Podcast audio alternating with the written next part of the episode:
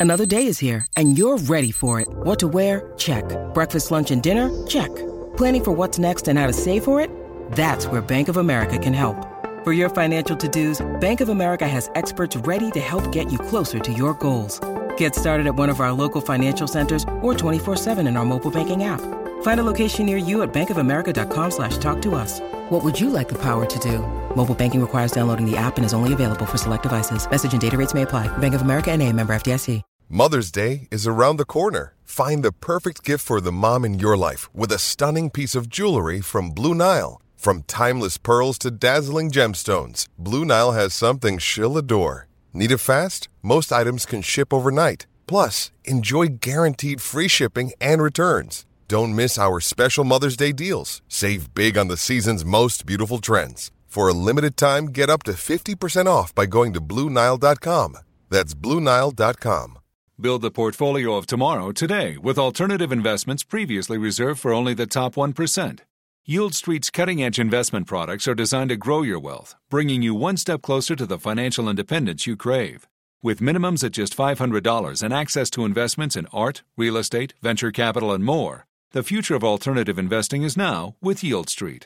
Visit yieldstreet.com to get started. That's yieldstreet.com.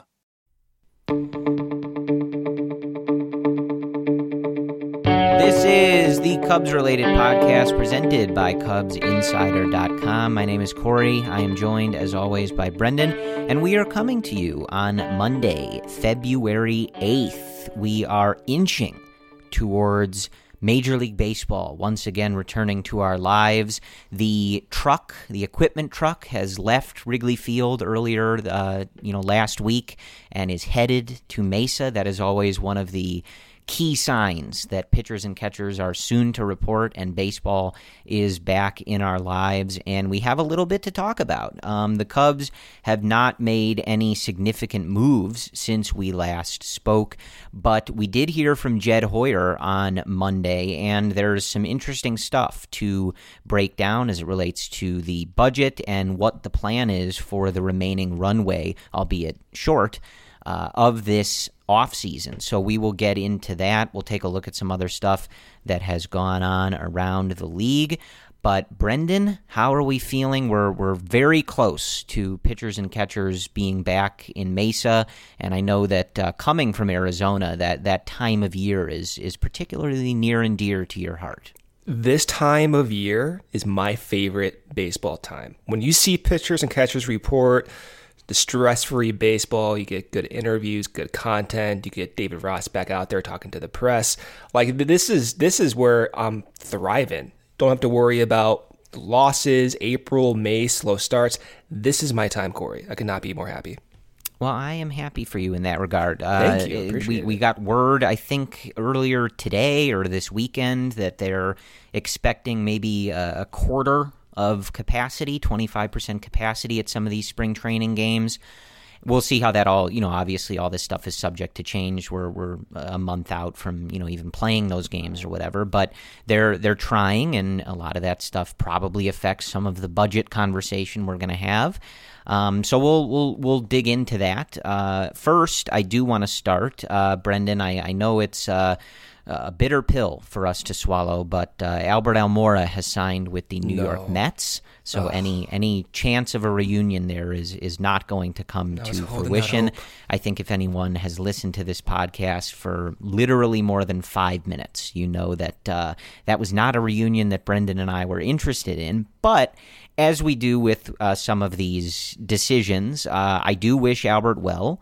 And, uh, you know, he was always a, a, a good person and, and member of the Cubs organization and community. So I wish him well. I did think, Brendan, that it was a little weird to see so many of the articles, whether it was uh, Ken Rosenthal or Jon Heyman or MLB trade rumors, refer to it as the Mets finding their center fielder. Um, Yeah, I don't know bold about that. decision if that's what the Mets plan to do. Uh, because I, you know, I don't think he's a major league center fielder, but hey, that's uh, not my problem. In other baseball news, just so it's out there, uh, the one of you know the remaining, I, I think, uh, big fish goes to the Dodgers. Trevor Bauer in a monstrous contract to the Los Angeles Dodgers, uh, making it ever easier to just absolutely despise that organization. So sort of nice of them to to make that easier. Brendan and I were already there, but I think the, the the vibe was a little too good for you know in the general Major League Baseball fan sphere. So hopefully now more people are with us, Brendan, in terms of mm-hmm. hating yep. the Los Angeles Dodgers, and I will root for nothing more than for that person, Trevor, to blow that organization up from the inside.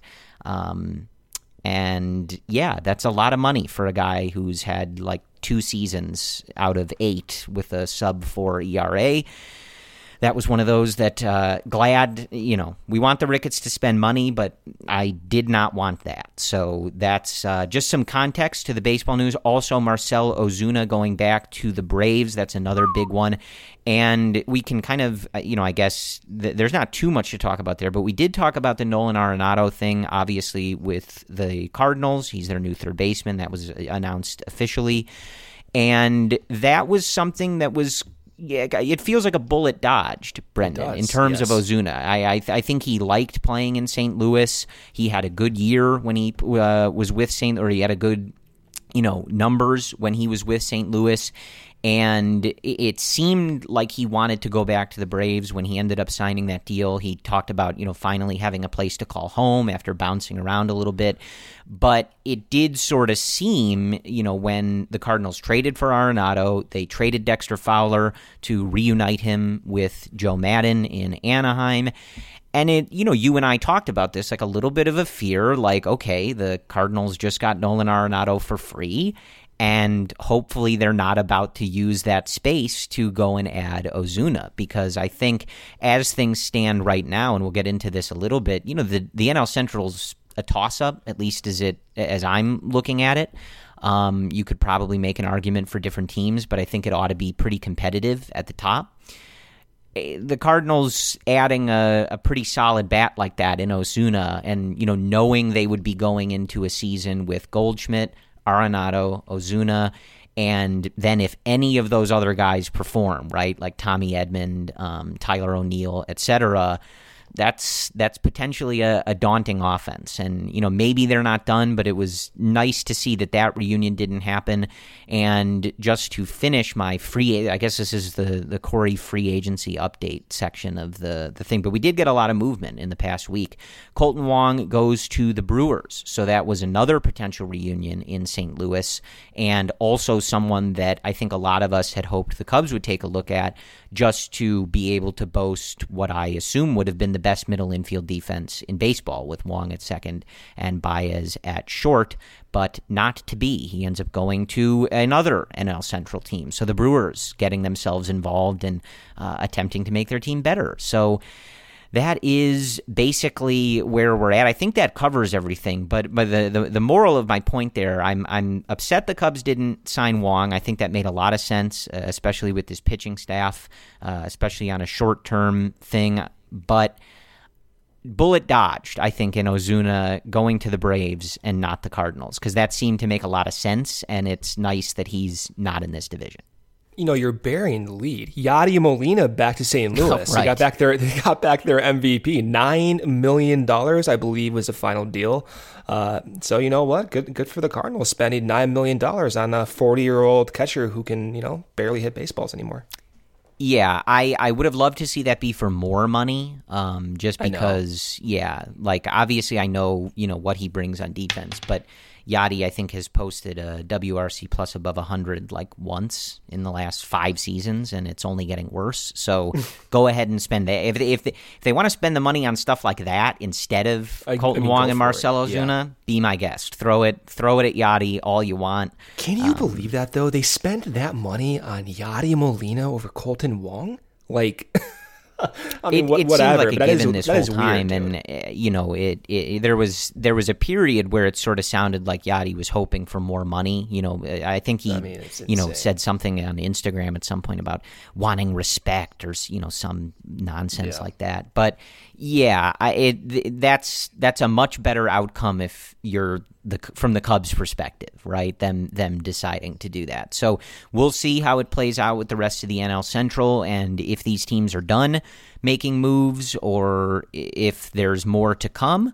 Um, but that kind of catches you up on those things. And so now I think let's turn to what we heard from Jed Hoyer on Monday. It was a pretty interesting little press conference from Jed with the Chicago media on Monday, of course, uh, via Zoom, as these things are going nowadays. And he talked about a lot of the stuff that I think is is pretty obvious and that we've certainly touched on on this podcast. The one of them being that a large portion of this Cubs season as it stands right now is is going to hinge on bounce back seasons from those core hitters, which I think is obvious, and we've talked about that a good bit. There's a, a certainly wide range of, of expectations from this team, but Kris Bryant and Javi Baez simply not performing like they did in 2020, which they never had throughout their career. And we've, you know, taught, we and other people have talked about a lot of the reasons that that did happen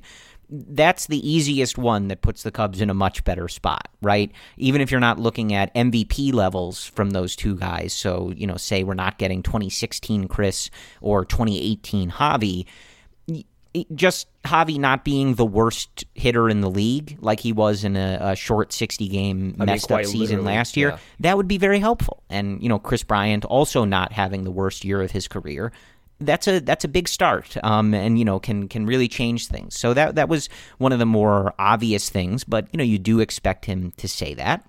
Something else that Jed talked about was that he intends to sit down with people to discuss extensions once they are all at spring training. So once they're able to do that in person, once they're back in the swing of baseball, but not yet at the point where they're in the middle of a season. I don't believe he spoke, you know, specifically on, on who he might be talking to, but obviously the main candidates for that are Javi Baez, Kris Bryant, Anthony Rizzo, who are in their contract years, and then of course Willson Contreras, who if the Cubs are not going to trade him, like we've been, you know, talking about and dealing with those rumors all off season, he might be a good person to lock up and, and try to find a good middle ground on a friendly deal for everybody. So uh, Jed saying, "quote I'd love to have those discussions this spring. I think it's a good time for it. I think spring has always been a great time to have those discussions, and you talk to different players. Some guys don't like it to bleed into the last couple weeks because they sort of want to lock in, and some guys are willing." Willing to have those discussions. He mentioned a lot of the uncertainty and you know difficulties on, on both sides, but they, they plan to revisit that. So I, I did want to bring that up because I know that that has obviously been something we've been hoping for for some of these guys, and you know certainly will inform a good bit of the future direction. Is right now you don't have any of those guys locked in beyond uh, aside Willson, but Baez, Bryant, and Rizzo, this is it as it stands right now. So you you need a little bit of clarity, perhaps, on on what the future for those guys is. So I know we've talked about this a little bit, but just quickly, Brendan, I I, I kind of have my assumption of what the answer is to this, but uh, any any of that you're hoping to see get done by spring training, so that that's out of the way you know, we heard Javi in the front office talking during uh, spring training last year, and I think you and I were discussing that we almost expected an extension to be worked out last year. This, of course, was before his uh, pretty pretty underwhelming and terrible 2020. Um, so I expect him to at least talk about it, and we'll hear updates about it. I really don't know this front office We'll give Javi like 120 plus million um, at this point. I especially with Jed Hoyer now as the main guy in charge. But I do expect to hear something with Tony as well. And I think if we're talking about extensions for anyone on on this team, and it has nothing to do with Tony's personality, but his profile looks to be the best one to age because high contact, good discipline, mild to moderate power he has the best portfolio out there, better than KB. And KB has had some variability over the years, mostly probably because of injuries. But of those guys, like I would love to go into the 2020 season to have Tony just locked up for the next five or however many years they end up doing it. Yeah, I think, you know, look, like we've talked about all of these guys, and I'd like all four of them to be in their long term plans. Obviously, you know, you have to see what deals they're willing to take and things like that and consider Yeah. everything else going on with the team and, and the future direction. But there's there's just one of these that uh, like Rizzo cannot play for another team. If he wants to play till he's cannot 50, I mean, you know, look, like things get weird. But in a normal sense, like he he has to be a Cub for life. There there again, like you said, it it makes sense from a player perspective and from a baseball perspective, but he he is the Chicago Cubs. He represents so much for this team. The person he is off the field with all his philanthropy work and the work that he does in multiple communities, not just Chicago.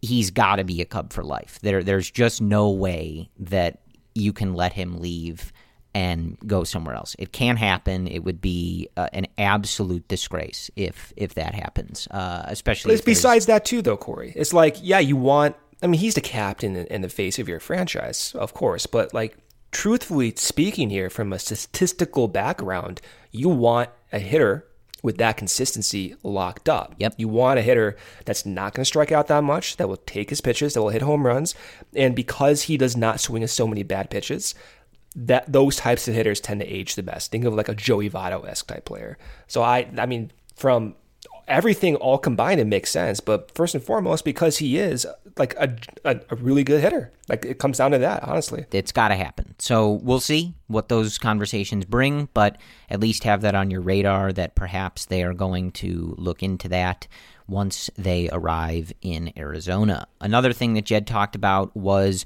something we talked about last week, uh, which is Joc Pederson versus Kyle Schwarber.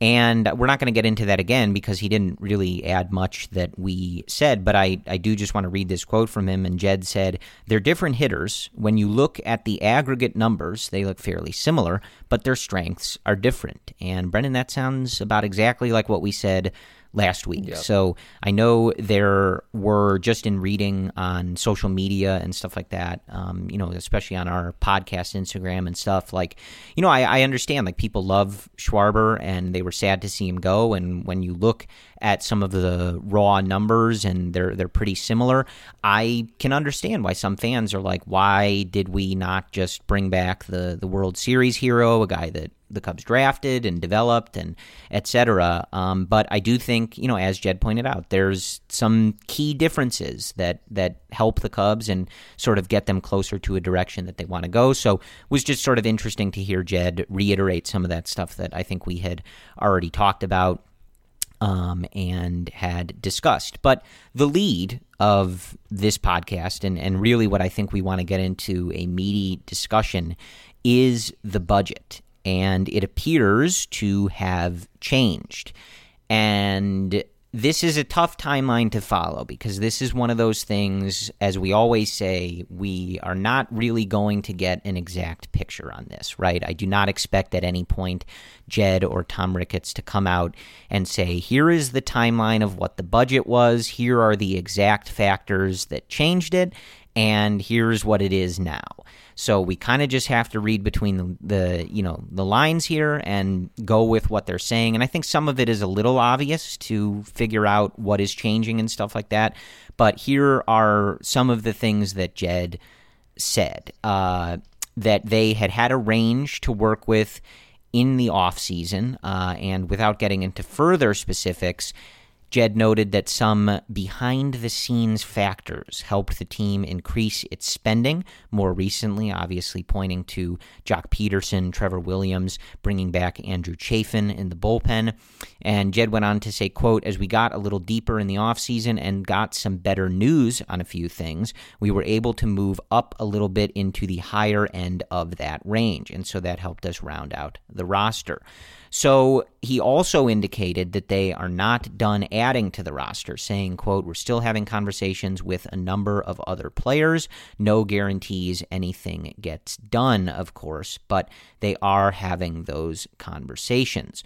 So it's it's interesting to hear this stuff, obviously, and I think it's it's fairly easy to read into what is changing, right? Uh, you know, clearly the information on the virus, the vaccine, everything going on with the pandemic has been trending in a more positive direction than it has uh, throughout the off season. As I said, you know, there's there's information on uh, some fan attendance, even if it's limited in spring training, and I would presume that they are working with the city of Chicago and you know teams are across the country in terms of what they might be able to do and and, and when they might be able to do it. Um, again, all of this stuff is uncertain, but it, it, it, clearly seems to me, Brendan, that obviously the budget that Jed was given from ownership, there's a lot of factors that go into that. And again, the obvious caveat that, you know, we our preference would be that the ownership is just spending a lot of money and putting together the best team that they can.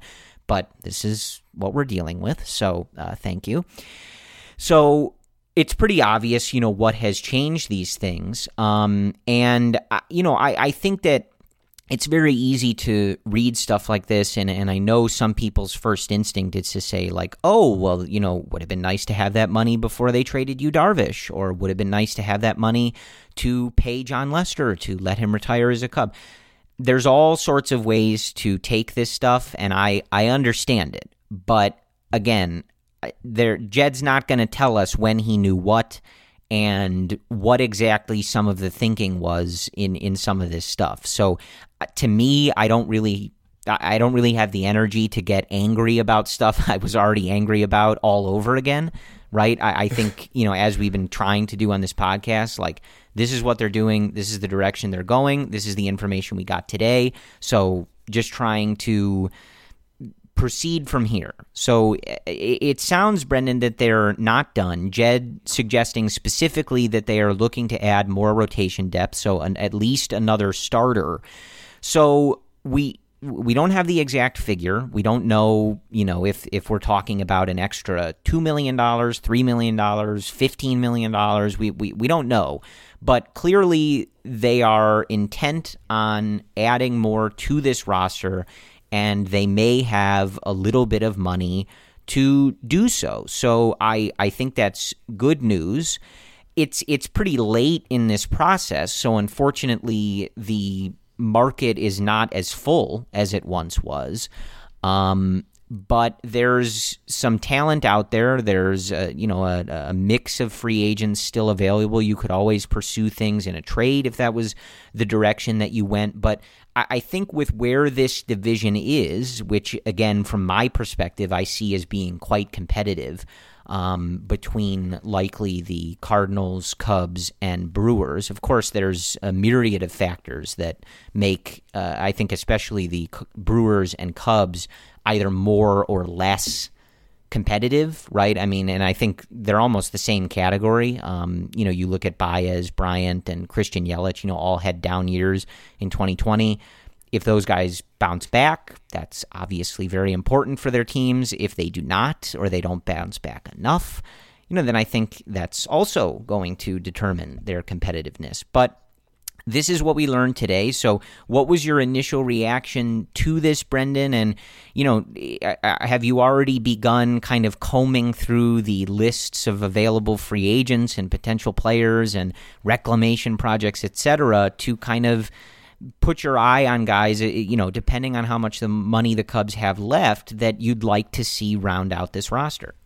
Yeah, I, I was surprised, Corey, um, just given what we saw earlier on, especially in mid to late December, it, it, looked it looked bleak. You're seeing Darvish traded for teenagers. You're seeing no immediate following moves.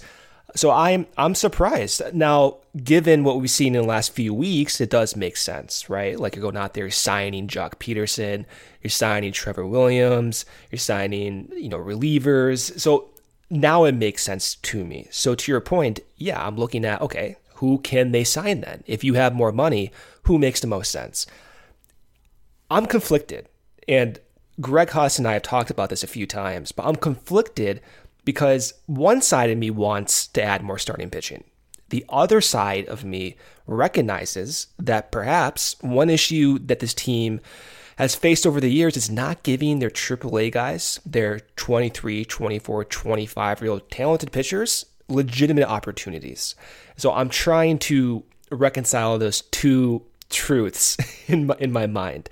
Where I land right now is that I think it's possible to still go out there, sign another starter, and still give guys opportunities. Still give guys like Tyson Miller opportunities, Cory Abbott, Justin Steele. I still think it's possible that they can get shots, even if you go out there and you sign someone like a Jake Arrieta.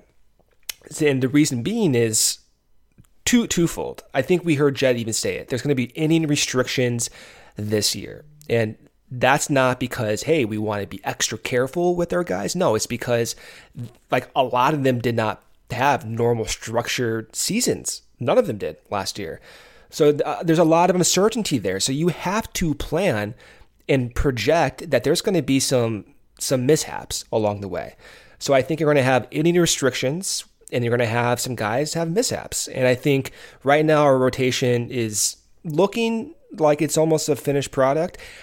I see this a lot and I and I, I don't know if I agree with it. I see Alec Mills' name in that rotation as a stable. And I know he threw the no hitter. I like Alec Mills. I think he's a useful pitcher for this team. I don't think he's a guarantee. Even like out of opening day, I don't think he's a guarantee. I think if we were to go into this year right now as is, I think Tyson Miller gets a shot. I really do. Um, but to your point, Corey, I'm looking at the free agent list right now, and there's 22 remaining starting pitchers. And if you go on MLB Trade Rumors, you're going to recognize each and every one of these 22 guys.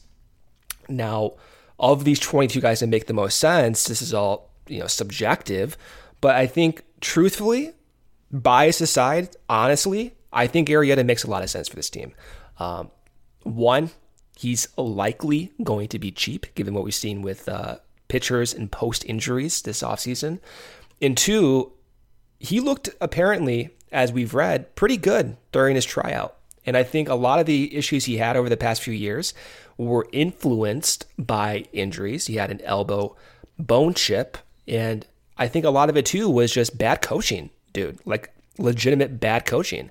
And Jake Arrieta talked about this. He was saying how he wanted to continue to throw sinkers down in the zone and that he didn't really care what the new trends were. And I I like that about Arrieta that he's kind of going against the grain usually, but he's wrong there. Like he and I think if you get him in the room with Mike Borzello and Tommy Hottovy and familiar faces with whom he had success, he can be convinced to not throw sinkers every other pitch down in the zone and do what they did with Hendricks and elevate that sinker.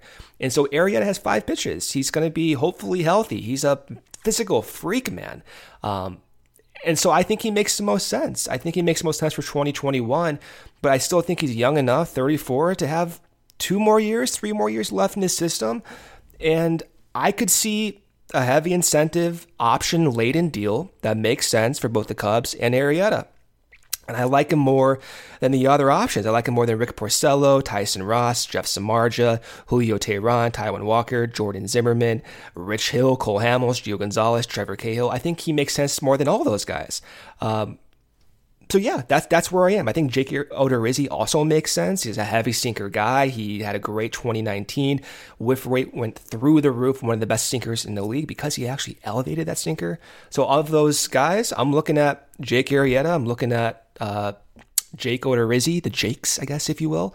And if we get one of them, I'll be pretty happy. But let's let's bring back Arrieta. I think it truthfully makes sense for both sides. While I agree with you about Arrieta, I think you're biased. So I, mean, I think I'm, everybody look, needs I'm to trying. consider that.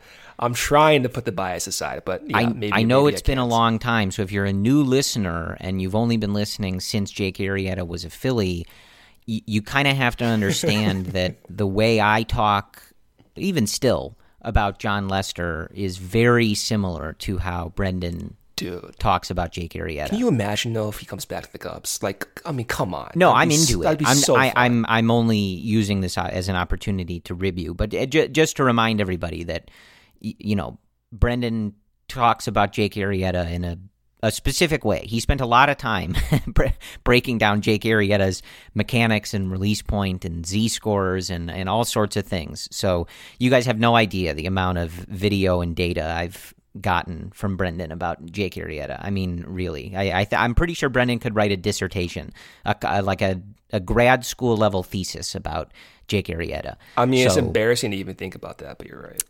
Yeah, you. I mean, you. Yeah, embarrassing. Yes, I know. But yeah. I, am into it. I mean, look, the we've talked a lot about how 2021 is clearly they're not throwing the year away, right? At, at, at least as we stand here, you know, weeks before pitchers and catchers and spring training really gets going in earnest they're, they're not throwing it away. They have not traded away the entire team, right? You know, I mean, you know, knock on wood, right? Like, you know, there's still time, so who knows what Jed is planning. But based on what he said today, like the the motive seems to be on adding things. He he, you know, quite literally said like we we are not under any you know further mandate to cut payroll like we're looking to add depth to this team and to do what we can to compete in this division so I I think you know while you're not going all in, you know you're not going to have a 200 plus million dollar payroll and World Series or bust like type attitude.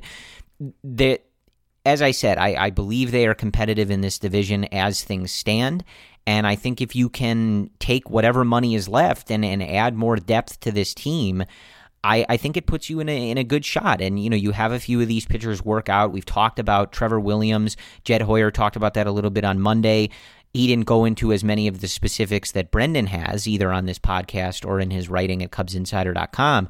But clearly, everybody that is digging into this is on the same page. They, they believe that there is something in there. And Jed even sort of reiterated a point that Brendan made that the Cubs have had a lot of success with similar guys and getting them into their infrastructure, into their lab with Craig Breslow, Tommy Hotovy, and their staff and getting better results out of them. So if you can just keep adding this depth and, and hope some things stick, I, I think that they're competitive in this division. So I, I am all for them bringing in somebody like Jake, not just for the nostalgic and, and the, and the feel good perspective, which I think is worth it, right? Like if you're if you're not going all out, yeah. like let's have a little fun, right? Like we've already mm-hmm. lost so many favorite players. It would be nice to have something like that, like bring someone like Jake back, maybe announce an extension or two, like, you know, kind of come out of a, a what felt like a very dark offseason and at least a little more positive of a place, right?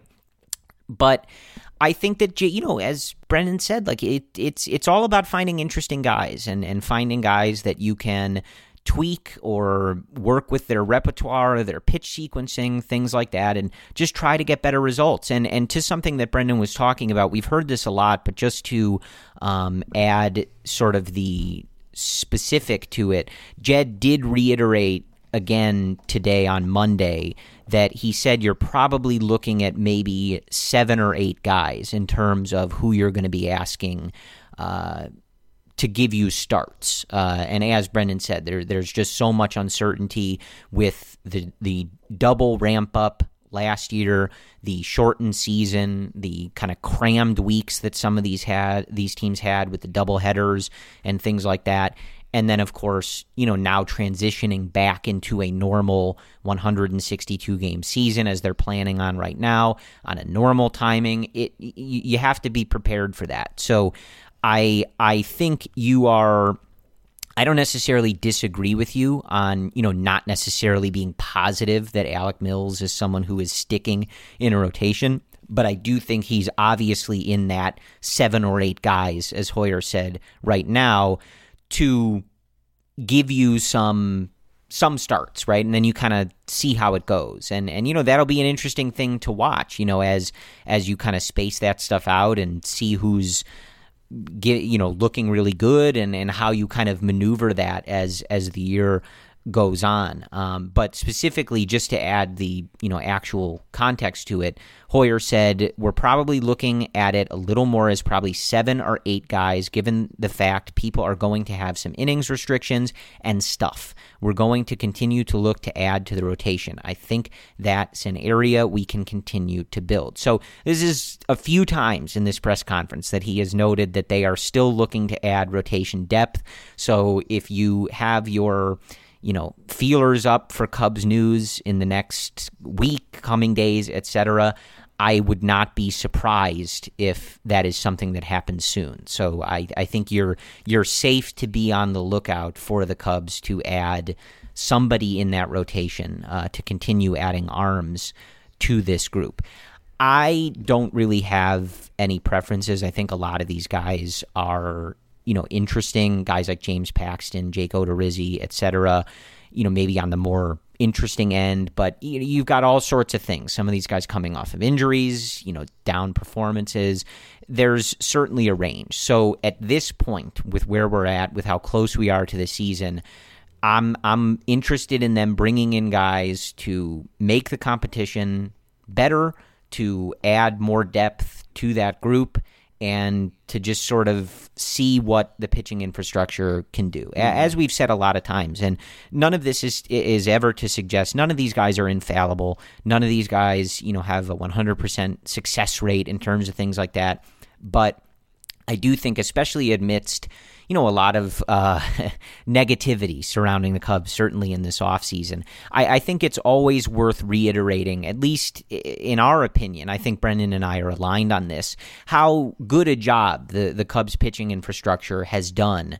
Um, especially you know since Tommy Hotovy and guys like Craig Breslow, who's now one of the assistant general managers of the team, have really taken the reins and, and gotten their staff in and, and gotten the pitch lab and, and all this stuff that they're trying to do, I, I think they've done a really good job um, in terms of getting a lot out of pitchers who were not succeeding at that same level in other organizations. So mm-hmm. I, I don't have anybody that I am immediately targeting. Obviously, I would love to have Jake back. That's a very easy thing to transition back into. I would love to have that beautiful flowing beard back in our lives. I think it's something we deserve. I, I've said as much before, but we lost Yu Darvish's hair.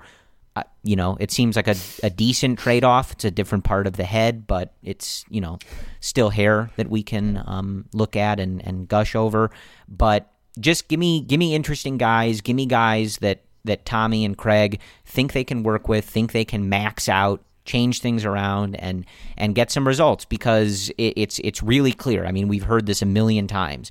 You're you're going to see a lot of guys get opportunities. So yeah. that that's just how it's going to be in 2021 until they you know kind of get guys settled and and back on a normal normal routine and normal track and normal prep. So I'm I'm for anybody that is interesting. I'm I'm looking at this uh, you know this list of free agents.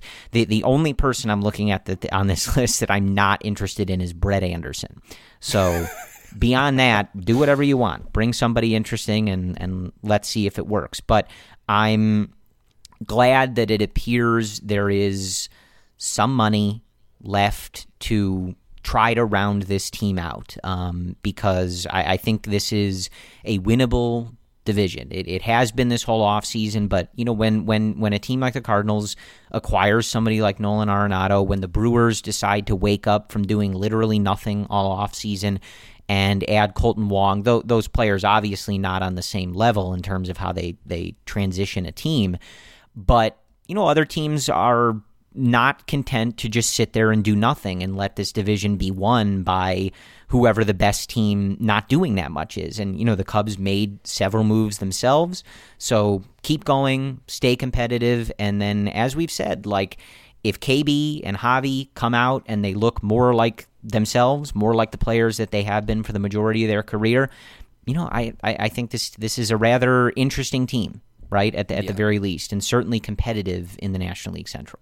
Yeah, so if you look at just the current projections, and I just a caveat, I always say this when I do this, but the offseason is not over yet, and it's not fair just to add this all up, but it, it does add context when you interpret it appropriately. And so right now, the Cubs, their current positional group has a projected total WAR of what is this? Of 18. That's 15th. That's right at league average right now. Now they're pitching projected total WAR of eight. That's third worst in Major League Baseball. So there's a lot of discussion of, hey, let's maybe use that money to bolster second base. And, and, like I'm one of those guys too. I think I think we need some more depth at second base. But at the same time, if we have more money and if we're trying to shore up our potential weaknesses, I think Jed nailed it. I think you add to that depth. And the more I think about this too, and now that we actually had someone explicitly say that there will be inning restrictions, I think it does add potential value to guys you're trying to develop, such as Adbert Alzolay, such as maybe Brailyn Marquez as the year goes uh, along, but more specifically for Tyson Miller and Cory Abbott. Like the reality is, they're not going to be starting every five days, right? And they they're they're not finished products either. So you can give them a chance, but if you go into the year expecting that you're going to have Tyson Miller as your sixth guy, as a consistent option, like that, that's that's a dangerous that's a dangerous scenario. So I think if you go in, you sign someone like Arrieta, you give Alzolay, you give Miller, you give Abbott chances to fail to get more coaching, more refinement at the major league level, or maybe, you know, in Iowa for a few weeks. And then you kind of play that bus game and you give guys the innings they need, but also you give them innings that they are qualified for. That's not going to potentially set them back. And I think that is kind of like a counterintuitive thing, and I'm trying to reconcile those two truths again. The two truths being I want more depth, I want more young guys to get options. And the more I think about it, I think there's room and maybe even an advantage of getting one more big league starter so that the other guys can develop. But that's that's where we are, man. Like the Cubs right now, they, they do have a positional group with very modest projections that is already tops in the division. But what's holding them back is that the computers don't have any confidence in their pitching. The only starting pitcher that's projected over 1.5 war is Kyle Hendricks on this team right now, and that speaks volume to the volatility of their pitching staff. Yeah, there there was an article on Fangraphs, I think, recently about how Kyle Hendricks – and guys that typically outperform their FIP. FIP is fielding independent pitching, which you know looks at strikeouts, walks, and home runs, and you know they kind of define that as the stuff that the pitcher can control. So it it removes the defense, um, and you know it just kind of talked about how Kyle is typically someone that outperforms that, and that these projection systems don't necessarily account for that, or they, you know, they don't account for necessarily the consistency with which someone like Hendricks is able to outperform that. Um, and so uh, right now you kind of have a, a rotation that has several guys like that. Obviously, you know, Zach Davies, Alec Mills, etc. They're not Kyle Hendricks. Um, but you're going into it, it's it's I wouldn't be surprised when you look at some of these projections. And I'm not a big projection guy. I, I, I, don't know that Brendan is either, but I think, Brendan, you're into them a little more than I am. I genuinely don't ever look at them. I could care less about these projection systems. I, I just don't I, I just don't care, eh, honestly. Like I'm I'm more of a like I can look at the players and you know look at their individual numbers and things like that and we'll see how it plays out. I really don't care about a computer system, you know, range of wins for the division. It just doesn't well, doesn't really do anything for me. Yeah, well, that like my my pet peeve is when these projections are released they give you the average of like thousands of simulations. So you see the Cubs, hey, they're projected at 85 wins. That's great, but what's their range? Like, do they win 85 games all the time? Or are they winning like 95 times during these simulations? And they do the same thing for players too. Like, you see Kris Bryant at a projected war of like two and a half. It's like, what the hell is that? Is that the average? What's the range? Is he projected to, to have five war a lot as well, and we're not seeing it, or what? So I, that's why like, I think projections, the way they present them, are almost useless. I, I, I think if you look at some of these projections and, and you kind of feel like they're down on the Cubs and things like that, it, it, you know, eh, a little bit of that is to be expected with the type of staff that they put together. I mean, right now they have a few guys who do not throw hard right, who do not sit in the top of the league in terms of strikeout rate and things like that, and who are going to use their defense to get outs. And that's not always as easy for these projection systems to measure. And, you know, the, this article on Fangraphs went into, too, you know, how. How well Kyle Hendricks has induced weak contact and things like that and a myriad of factors. It's a good article. It's called The Superlative Kyle Hendricks on Fangraphs. It, it, it goes into kind of why he's a bit of an outlier in terms of things like that. So, Yeah, it, it, it's all just to say like the, the Cubs have a, a, pretty particular staff that, that is not going to necessarily look as flashy or as good on paper, but if they're able to execute the the plan that we kind of all presume they're going to be trying to execute, and the defense behind them is good, which it should be, then they obviously perform a little better. There was also information that came out, I think, on Monday that the MLB has released some information on the ball that they're going to be using. And obviously, that's been a point of discussion for quite some time now uh, with the ball, you know, uh, being juiced or things like that, and you know the the launch angle revolution and how that related to the ball being juiced and, and stuff. We saw a little bit, I think, in the playoffs in 2020. You know, kind of like where it, it, seemed all of a sudden that guys were hitting fly balls uh, that looked like they were going to be home runs, but now they were dying on the warning track, and it just sort of it, it, felt a bit different than the years prior, where it was sort of the opposite. You had years, uh, I'm kind of not remembering if it was 2018 or 2019, but where I remember frequently being like, I didn't think that ball was getting out, like, and it's flying out of there, right? So now it sounds like the ball is going to be a little more deadened, uh, not as bouncy, is one of the words that I saw which, uh, correct me if I'm wrong, Brendan, sounds pretty nice for the Cubs pitching staff that is going to be trying to pitch to weak contact uh, and is going to be a staff that if the home run for fly ball rate ticks down at all, that's good for a, a few of these guys who tend to pitch to a little more contact. So it's it's a roundabout way of saying that it's not going to be a sexy rotation on paper and it's going to re- rely on executing a very you know particular strategy. They, they're not they're not going to be able to go some of them, but the majority of the staff is not going to be going out there trying to blow guys away with just electric, powerful stuff, right? But that doesn't mean that it can't work and that it can't be successful. Yeah, well, I, I see a lot of comparisons with Kyle Hendricks and Zach Davies, and I get it. They're they're slow pitchers, but the degree to which they are similar, I I believe is overrated. Like Davies throws a cutter a lot. Like I forgot what the actual number is, but I want to say 25% of the time. And then he throws a changeup half the time. Like Hendricks is a diverse pitcher, man. He's got two changeups, he's got a sinker, four seamer that he uses principally, then a curveball. So he is a very different type of pitcher than Zach Davies is. And I think if you pitched him back to back on on days, that's no that's no problem to me. Like why is no one talk about throwing hard throwing starting pitchers back to back? We don't hear any talk about Strasburg and Scherzer back to back, and they're throwing 95 97. So that's just like one other thing that I don't think matters that much. But to your point, the way the Cubs outfield has also improved defensively uh, getting Joc in left field over Schwarber does bode well for limiting some runs as well. Um, and hopefully Ian Happ continues to improve his defensive viability out there. I thought he looked pretty good um, a lot of the times in 2020, but still room for improvement. And I don't know. I think I look at this current free agent market. I don't see any infielders worth signing right now. I mean, you see like Jonathan Villar on the market or Jonathan uh, Schoop. Like, I don't think those guys make the most sense to give money to at this point. Maybe they go out there and sign an outfielder again. They sign Jackie Bradley Jr. and they move Ian Happ to second base. He's a natural second baseman. You never know.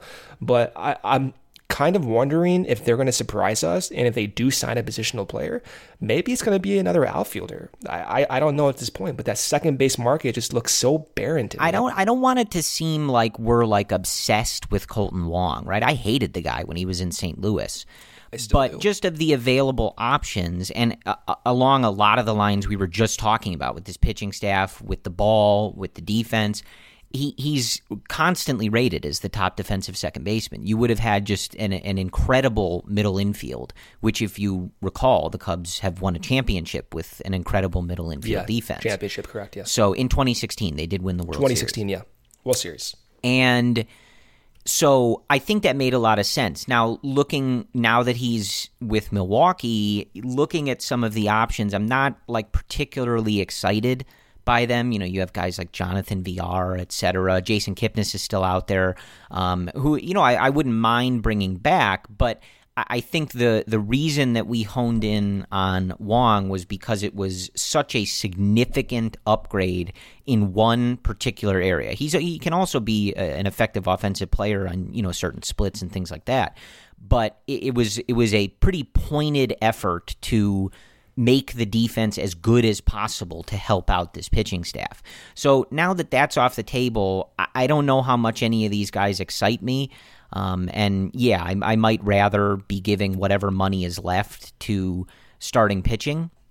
Um, but that'll be an interesting thing to watch. I think, you know, going into spring training, as we're heading into pitchers and catchers reporting, we can start looking at what the top storylines are going to be to follow. What are the things when Jed Hoyer and David Ross and, and some of these other members of the staff do their interviews in spring training and stuff? We can start to figure out, like, this is the stuff we're really paying attention to, right? Like, there's obviously some stuff that isn't very interesting. Like, as things stand right now, we know who the first baseman is, right? Like, we don't know who the second baseman is. We don't know who those eight starters are going to be, if it's eight or seven, when they break camp. So that's the stuff we're really looking at. I would say the the the starters are number one on my list as we head into spring training, Brendan. And I would say second base is second. And I think as it stands right now, excluding, you know, any like potential trade stuff that might still be out there, anything like that, looking at this roster as is, I think those are the two main storylines for this camp. You know, who who is going to earn a spot to start games for this team on the mound and who is going to earn time starting games for this team at second base. And as things stand, and it and it was talked about, you know, by Jed Hoyer today, it, it's David Bote, Nico Hoerner, and uh, you'll remember him from taking Josh Hader deep in that awesome game in Milwaukee last year, Ildemaro Vargas. So that's yeah. kind of who's in there now, and sort of the sub headline for number two on my list is the Nico situation right? So I think who's starting at second base opening day for the Chicago Cubs is the main point, and then below that is is it Nico Hoerner and where is Nico Hoerner? Uh, on that day. So I, I, think that's one of the the main things, and that's kind of gonna be something that we have to see what they decide to do. The the only thing that Jed said today in the meeting with the media, he said, quote, you can have a number of guys that are rotating in a position that gives you depth, but I think we all want someone just to kind of grab hold of it and kind of force their name into the lineup every day. It kind of feels like one of those like yeah, duh kind of quotes. Um, but it's it's sort of what Jed has to say at this point. So the the only position in this meeting with the media that he really specifically said, like I said, that you can be on alert that the Cubs are likely going to do this, was adding rotation depth. He didn't rule out adding an offensive player or more bullpen help. He he he didn't rule any of that out, but starting pitching was the one he actually sort of pointed to as like we are specifically looking to do this. Um, so at least as it stands right now, Brendan, it kind of seems like that's going to be the group. And I we've talked about this a lot. I think we're going to have to see what goes on with Nico in spring training. Um, and you know, just to clear it up, I don't remember the last time we even talked about Nico, but the the situation with Nico is just a question of what is the best thing for his long term career and what that will mean to the Chicago Cubs. None of this conversation, at least from Brendan and I's perspective, and certainly not the Cubs' perspective, none of this conversation is uh, a doubting of Nico or not believing in him long term, things like that. It, this is all about a guy who has had a lot less time in the minor league system and to develop as an offensive player specifically. He he right now you can put him out there and you'd have a good middle infield defense. He's a he's a, a solid defender. I don't think you'd have any issue there. But it's all about his offensive development and what the best thing for that is. And so that that's what this discussion is going to be. And I, I just want to clear that up because I think some people perhaps if they see a suggestion from a, a, major outlet or things like that that Nico Hoerner should start the season in the minors, don't take that as a dig at Nico. Don't take that as a lack of belief in Nico or anything like that. It, it's all just a question of is starting the major league season as the Chicago Cubs everyday second baseman, is that the best thing for Nico's development as, in particular, an offensive player? Is that the best yeah. thing for him? Is he up to that task? And is that route the best way to turn Nico Hoerner into the longtime second baseman of the Chicago Cubs, which is and always has been the plan with him? So as it stands right now, I, I think, Brendan, I probably lean toward the group with getting him more time in the minors. And part of that is just really, it's a very difficult task right? He he was not necessarily expected to be brought up when he was in 2019. That was sort of just an emergency situation that the Cubs needed to address and figure out. And you know, then he was obviously involved in 2020, had his struggles at the plate, and it's it's just a tall task to develop as an offensive player with so little time in the minors against the top pitching in the league. And there may be a way to, you know, selectively choose his matchups and things like that. But then that doesn't necessarily go along with what Jed is saying about, you know, somebody grabbing hold of the job and sticking to it. So I don't I don't know how much you know his his spring performance will necessarily inform this. Uh, you know, there's a lot of factors that go into this, how he's looking in the workouts, et cetera, et cetera. But that is, I think, to me, the the second on the list of of you know sort of the the biggest things to watch as it relates in spring training. Like personally, you know, again, like it's sort of in the context that the Cubs are not going for it completely in 2021. I don't I don't have much of an issue letting David Bote get the time. and we, we've talked a lot about him and where his strengths are and you know stuff that he's been working to improve on in terms of what his weaknesses are and you know I, I don't I don't really have a problem with that. Um, you know, and Vargas showed you some things that you know perhaps in a limited role or you know certain matchups, you know maybe he can contribute in that way as well. So I, I don't necessarily have the an issue if that's the plan. So quickly, I know this is a, a nuanced thing, and we're heading towards the end of the hour here, but I would I would just ask Brendan your your opinion as we stand right now on on Nico, and you know maybe what you're thinking in that regard. And then, do you think there's value in looking at someone like Kipnis and bringing him back, bringing someone who's a veteran uh, who kind of gelled with this team, you know, but the the offensive performance kind of tapered off as the year went on. He got off to that really hot start. Um, or would you rather? see them stick with someone like David Bote, see what you have in in Vargas, and see if uh, those two can kind of handle the job until Nico's ready, or if your other answer was going to be just giving Nico the job, then just disregard that. This is difficult because Vargas, you have no data on Vargas. All you can go off of is that home run against Josh Hader and kind of the eye test. Nico, Nico is so odd to try to project because even before COVID, he had this abnormal development timeline. I mean, he got called up to San Diego um, when Javi went down in 2019, towards the end of the year.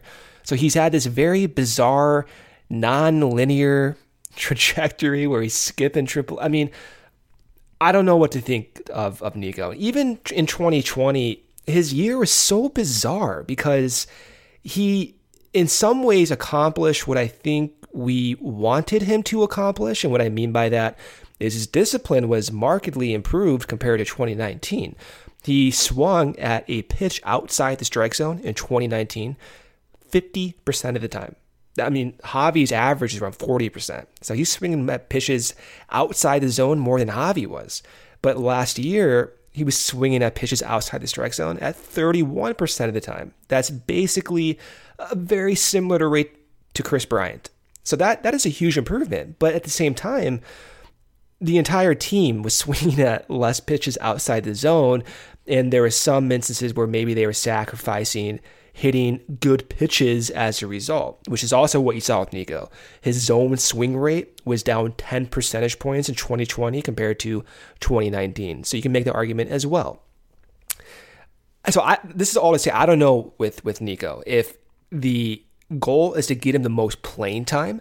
Then if that's at the big league level because they truly believe he can handle it, I'm for it, man. Now, if that's at the AAA level because they think that's where he's most primed to develop um, forward as well. Uh, there's a side of me that really wants to see Nico at the big league level just because I like the guy. I like watching him play, and I do believe in him. Um, so I think if I had it, if I had it picked from a selfish point of view, I, I, would like Nico to get the job on opening day. That being said, I'm also interested in what David Bote could do in a more of a consistent playing role, but similar to, to Nico, it's hard to project Bote. So you have to have some more depth pieces, which goes to your point about Kipnis. Maybe bringing back Kipnis does make sense because you know, having more people there and a veteran of his stature, and he is competent defensively, and he could only be worth a, a, minor league deal. Maybe that makes sense to bring Kipnis back. But I think first and foremost, Nico's development, given what we've heard with Jed, sounds like it's going to be a priority where you're having one eye on the immediate, but both eyes towards the future. I think Nico almost personifies that exact metaphor. So, all of this is to say is I'm kind of diverting to what the coaches see in spring training, and if they decide Nico should be in AAA, then I'm going to back it. If they if they decide, hey, he can handle second base as a 80% full time player at the big league level, let's do it. Let's see what he has. If anything, I think that's more fun. Yeah, for sure. And and I I really just wanted to make sure we added the context that whatever they're deciding is all just for Nico's benefit. Right, because I, I do think that there there may be some people who are just like what like you know send him to the minors like he should be the future and it's like that's the yeah. point right like that's what we're trying to figure out is what the best path for that is and I think that's kind of one of those unique examples maybe not unique but of the shortened season and all of that and, and just how it kind of threw things for a bit of a loop. Because I think we we were having this same discussion prior to last season but just because like the way that all played out you obviously didn't have a minor league system. You know with someone like Nico you almost didn't have a choice. Uh, you know I think some of the guys got got some value of being at that that satellite um, thing in, in South Bend. I know Brennen Davis spoke to Jordan Bastian of MLB and Cubs.com about how valuable that experience was and being around some big leaguers when they were there and things like that. But Nico really needed those at bats. So, you know, now you're kind of coming back to a more normal situation and you're sort of trying to reevaluate that. But I, I do just want to add a little bit of context before we sign off to this uh, question, and, and this is uh, from an article on Bleacher Nation from uh, Michael Cerami, and he he just listed out the number of minor league plate appearances that some of the major Cubs prospects from this this last era had before they arrived in the majors. Um, and just looking at some of these names, now you have to remember that some of these guys got to the majors very quickly, and they're still they still took many, many more plate appearances in the minors than Nico did. So, just some examples. Uh, Kris Bryant took 773 plate appearances in the minors before he did. He arrived in the majors. Ian Happ 978. Kyle Schwarber 621 was the lowest. Javi Baez 1350, 1350, Albert Almora 1788, and Willson Contreras 2132. Now, Willson obviously had uh, quite the journey to get to the majors, um, but just putting that all in context. So again, you know, like one of the lower ones was Schwarber at 621, Nico's at 375. So well below a lot of these guys, more than half, you know, less than half, and well, mm-hmm. you know, below someone like Willson Contreras or Javi Baez. Javi, uh, you know, near a thousand more plate appearances in the minors than Nico Hoerner. So all these guys are different. Even the guys that I read off on that list are all they they come from different backgrounds. They had different pedigrees. They have different strengths and weaknesses and all sorts of things. But it's just to kind of inform this conversation. And you know that's just not a lot of minor league plate appearances. And when you're talking about someone who's a first round draft pick and someone who you envision playing up the middle for you at second base in the long term, that is going to be one of the key storylines for the Cubs in this spring training is what is the best decision for Nico Hoerner? And I, I, I think that that is going to weigh out even if they thought something might be better for 2021. I think the most important thing uh, for that position in this year is what gets Nico to the place that you want him to be long term, not just right now. And I and I think that's you know that's another one of those things that goes back to something Jed has said this whole offseason. We want to compete in 2021, but the eye is toward the future, and I think that that applies pretty well to Nico. And we'll see how it goes in the spring, and we'll see ultimately what they decide and who is manning second base on a, a more regular, everyday basis for this team once the season arrives. But I think that is what we have for you this week. Uh, as always, you know, as as uh, if you're a new listener generally once uh, you know the Cubs are in spring training and you know we're kind of getting more daily content soon enough, we will uh, also ramp up our schedule and we'll get back to doing two episodes a week.